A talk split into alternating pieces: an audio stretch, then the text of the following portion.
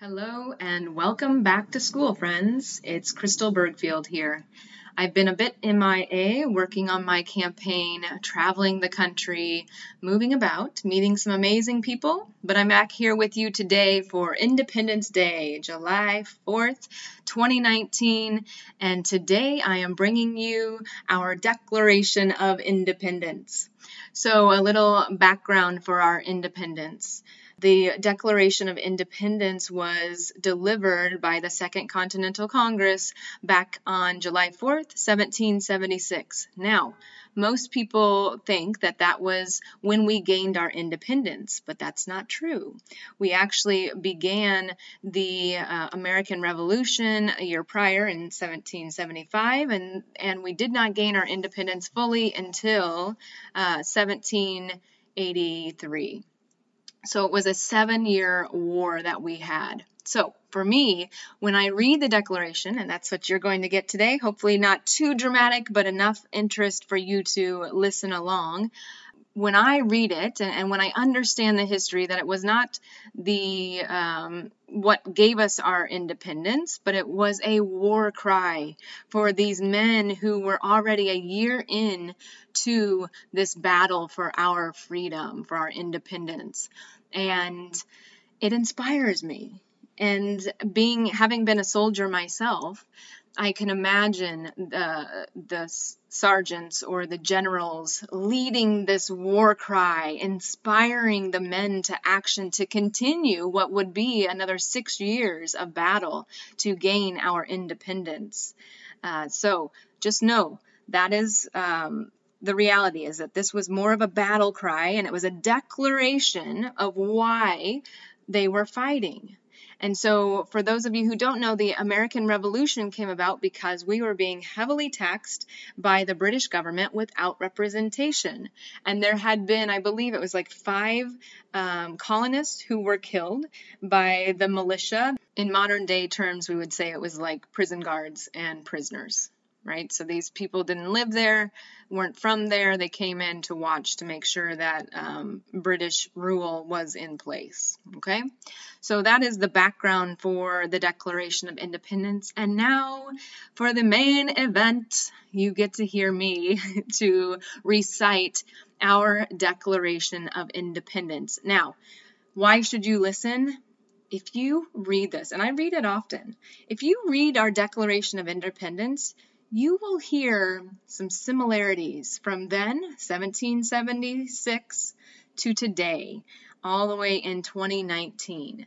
But also the the cry, the war cry um, of what we should do as citizens, as people who have joined on this continent to ensure our freedoms, to ensure that we have responsible government. So I urge you to listen and question and follow along. Let's do this. In Congress, July 4th, 1776, the unanimous declaration of the 13 United States of America when in the course of human events it becomes necessary for one people to dissolve the political bands which have connected them with another, and to assume among the powers of the earth the separate and equal station to which the laws of nature and of nature's God entitle them, a decent respect to the opinions of mankind requires that they should declare the causes which impel them to the separation we hold these truths to be self evident that all men are created equal, that they are endowed by their Creator with certain unalienable rights, that among these are life, liberty, and the pursuit of happiness. That to secure these rights, governments are instituted among men, deriving their powers from the consent of the governed, that whenever any form of government becomes destructive of these ends, it is the right of the people to alter or abolish it, and to institute new government, laying its foundation on such principles and organizing its powers in such form as to them shall seem most likely to affect their safety and happiness. Prudence, indeed, will dictate that governments long established should not be changed for light and transient causes. And accordingly, with experience has shewn that mankind are more disposed to suffer, while evils are sufferable, than to right themselves by abolishing the forms to which they are accustomed. But when a long train of abuses and usurpations, pursuing invariably the same object, evinces a design to reduce them under absolute despotism, it is their right it is their duty to throw off such government and to provide new guards for their future security. Such has been the patient sufferance of these colonies, and such is now the necessity which constrains them to alter their former systems of government. The history of the present King of Great Britain is a history of repeated injuries and usurpations all having in direct object the establishment of an absolute tyranny over these states. To prove this, let facts be submitted to a candid world. So this was the setup. They're saying, hey, when things aren't going right, we need to address them, and that sometimes means that we need to establish our own government. And so now they are going to list all of the wrongdoings by the King of Great Britain, and I wish that you would listen to these to hear if there are any similarities today. Not that we have a king, but the government can still take on the similar form. He has refused his assent to laws, the most wholesome and necessary for the public good. He has forbidden his governors to pass laws of immediate and pressing importance, unless suspended in their operation till his assent should be obtained. And when so suspended, he has utterly neglected to attend to them. He has refused to pass other laws for the accommodation of large districts of people, unless those people would relinquish the right of representation in the legislature, a right inestimable to them and formidable to tyrants only.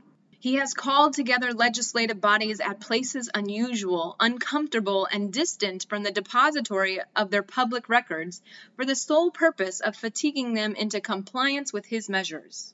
He has dissolved representative houses repeatedly for opposing with firmness his invasions on the rights of the people.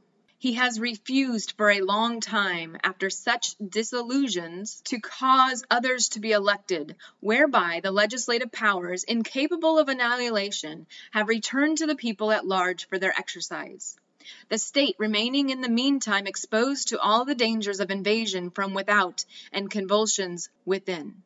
He has endeavored to prevent the population of these states, for that purpose obstructing the laws for naturalization of foreigners, refusing to pass others to encourage their migrations hither, and raising the conditions of a new appropriations of lands. He has obstructed the administration of justice by refusing his assent to laws for establishing judiciary powers.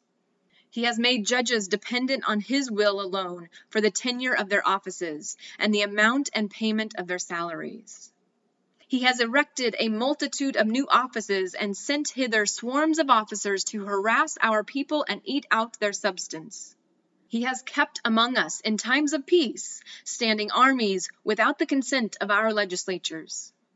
He has affected to render the military independent of and superior to the civil power he has combined with others to subject us to a jurisdiction foreign to our Constitution and unacknowledged by our laws, giving his assent to their acts of pretended legislation, for quartering large bodies of armed troops among us, for protecting them by a mock trial from punishment for any murders which they should commit on the inhabitants of these states, for cutting off our trade with all parts of the world for imposing taxes on us without our consent, for depriving us in many cases of the benefit of trial by jury, for transporting us beyond seas to be tried for pretended offenses, for abolishing the free system of English laws in a neighboring province, establishing therein an arbitrary government, and enlarging its boundaries so as to render it an example and fit instrument for introducing the same absolute rule into these colonies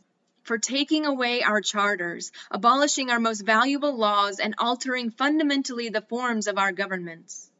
For suspending our own legislatures and declaring themselves invested with power to legislate for us in all cases whatsoever. He has abdicated government here by declaring us out of his protection and waging war against us. He has plundered our seas, ravaged our coasts, burnt our towns, and destroyed the lives of our people. He is at this time transporting large armies of foreign mercenaries to complete the works of death, desolation, and tyranny, already begun with circumstances of cruelty and perfidy scarcely paralleled in the most barbarous ages and totally unworthy the head of a civilized nation. He has constrained our fellow citizens taken captive on the high seas to bear arms against their country, to become the executioners of their friends and brethren, or to fall themselves by their hands. He has excited domestic insurrections among us, and has endeavored to bring on the inhabitants of our frontiers the merciless Indian savages whose known rule of warfare is an undistinguished destruction of all ages, sexes, and conditions. Hmm, I considered le- leaving this out, um, and yet it is a um, an example of where our forefathers were not all all knowing and all understanding of people. Um, so take it as it is. In every stage of these oppressions, we have petitioned for redress in the most humble terms. Our repeated petitions have been answered only by repeated injury. A prince, whose character is thus marked by every act which may define a tyrant, is unfit to be the ruler of a free people. Nor have we been wanting in attentions to our British brethren. We have warned them from time to time of attempts by their legislature to extend an unwarrantable jurisdiction over us. We have reminded them of the circumstances of our immigration and settlement here. We have appealed to their native justice and magnanimity, and we have conjured them by our ties of the common kindred to disavow these usurpations, which would inevitably interrupt our connections and correspondence. They too have been deaf to the voice of justice and consanguinity. We must therefore acquiesce in the necessity which denounces our separation, and hold them, as we hold the rest of mankind, enemies in war, in peace, friends. We, therefore, the representatives of the United States of America, in General Congress, assembled, appealing to the Supreme Judge of the world for the rectitude of our intentions, do, in the name and by the authority of the good peoples of these colonies, solemnly publish and declare that these united colonies are, and of right ought to be free and independent states, and they are absolved from all allegiance to the British Crown, and that all political connection between them and the state of Great Britain is and ought to be totally dissolved, and that as free and independent states they have full power to levy war, conclude peace, contract alliances, establish commerce, and to do all other acts and things which independent states may of right do and for the support of this declaration, with a firm reliance on the protection of divine providence, we mutually pledge to each other our lives, our fortunes, and our sacred honor. And so, my friends, if you made it this far, congratulations. Let me tell you, that was not easy to even read it. Um, but the tongue twisters and the old words that were used could trip us up. So, after hearing it, my question to you is Is it time for a new declaration of independence or declaration of our human rights, a declaration for us as Americans and why we exist and why we call ourselves Americans. Remember, this was a, a battle cry, a stake, a flag in the field to say we will not go along with your insurrections any longer. It's time for us to be governed by the people, and we will no longer go along with your BS version of government. And that is really um, democracy, right? We get to make those decisions of what is good for us and what is not. And again, when the government does not reflect the people, the people must make a decision of coming together as one, unifying as one nation, one people, to demand our rights and those demands can be very peaceful. They can be gathering under one campaign and moving forward together under a group of leadership that makes sense, that has common sense, that thinks critically. Um, so, some things to think about today. Hey, if you made it through and you are listening to me still, grab yourself a cookie because way to go. That was some crazy um, dedication there to your country. Pat yourself on the back. Have an amazing 4th of July. And remember, our freedoms are fought on a daily basis. Thank you for listening in. Follow me at Crystal for POTUS on social media and find my website to donate to our campaign crystalclearpolitics.com.